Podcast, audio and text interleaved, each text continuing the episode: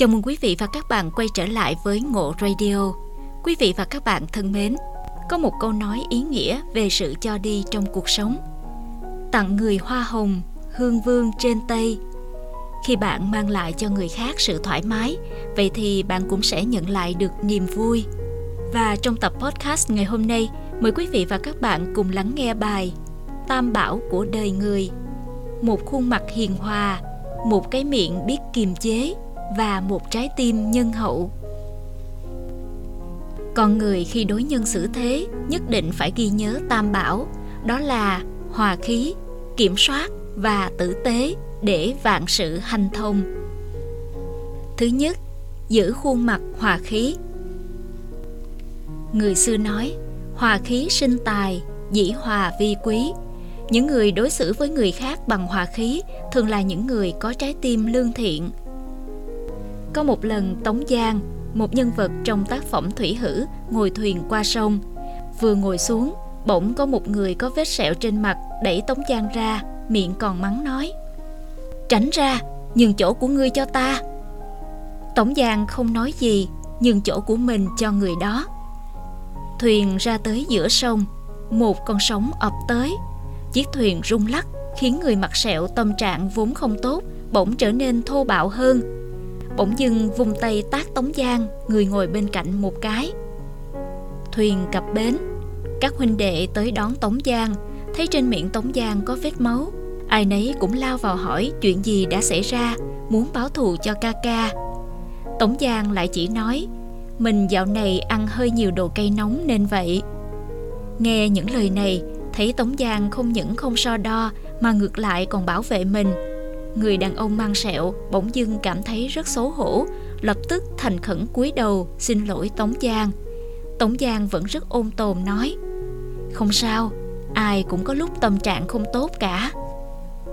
Quả thực, bên trong ngũ quan của một người, tiềm ẩn tam quan của người đó, diện mạo của một người có thể có xinh, có xấu, tướng mạo của một người cũng có hiền, có ác, tâm thiện thì tướng đẹp ngũ quan của bạn chính là đại diện cho bạn.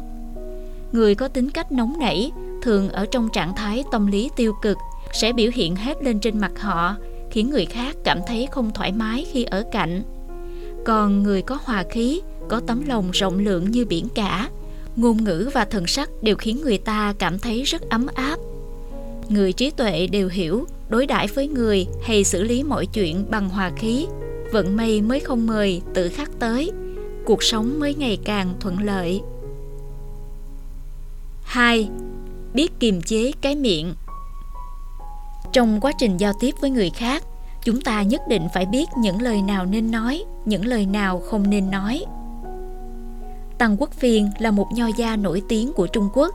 Một lần, ông mời vài trợ tá tới nhà ăn cơm, vừa uống rượu vừa nói chuyện, dần dần nói tới chủ đề anh hùng khi đó. Tăng Quốc Phiên nói, những người như Bành Ngọc Lân, Lý Hồng Chương là những người mà ta không bao giờ có thể sánh bằng.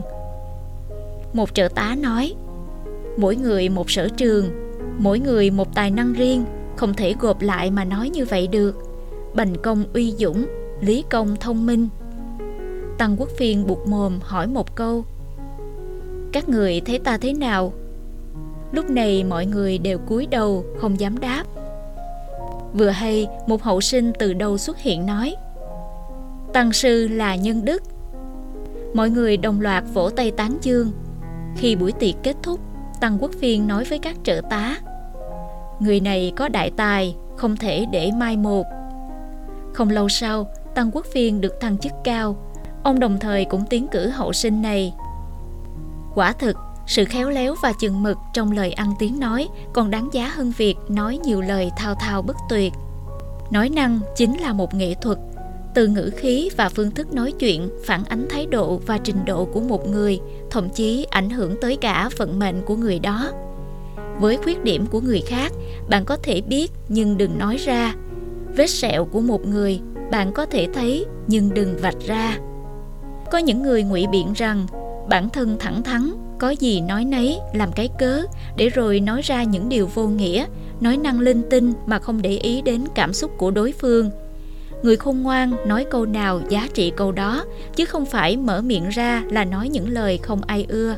Vì thế, hãy quản cho tốt cái miệng của bạn, tránh nói ra những lời không nên nói, tránh rước họa vào thân.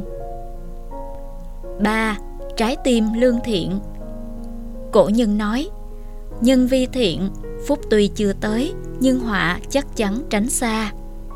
Diện mạo, địa vị, thân phận của một người đều không quan trọng, quan trọng là người đó có một trái tim lương thiện, làm người tử tế. Tại Trung Quốc, vào những năm đầu thời Bắc Tống, Lý Phương và Lô Đa Tốn là hai người bạn vô cùng thân thiết.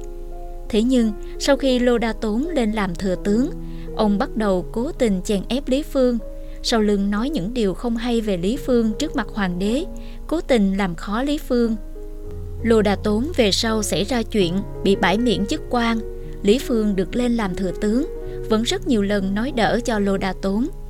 Lý Phương quyền cao chức trọng, thường xuyên có không ít người tới tìm ông đánh tiếng để xin một chức quan, nhưng Lý Phương luôn tìm cách để từ chối khéo, không làm mất lòng ai. Người có tài năng, Lý Phương sẽ tiến cử đi thi khoa cử. Ông tin rằng người có tài nhất định sẽ được hoàng đế trọng dụng. Còn với những người không có thực tài, Lý Phương vẫn rất nhiệt tình. Thời gian lâu dần, chưa đợi tới kết quả, đối phương cũng ngại mà tự động rời đi. Lý Phương luôn chỉ nhân vi thiện, sau cùng trở thành hiền thần, con cháu ông sau này cũng đều làm quan trong triều. Có người nói, tông địa lương thiện chính là vàng. Trong tâm của mỗi người luôn có hai hạt giống, thiện và ác. Thiện nhiều, ác ắt ít đi. Ác nhiều, thiện ắt ít đi.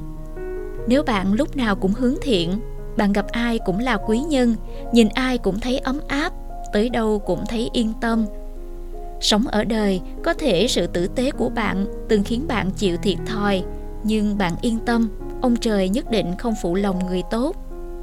Hãy luôn tin rằng hành động tốt đẹp của bạn ngày hôm nay chính là phúc báo cho ngày mai.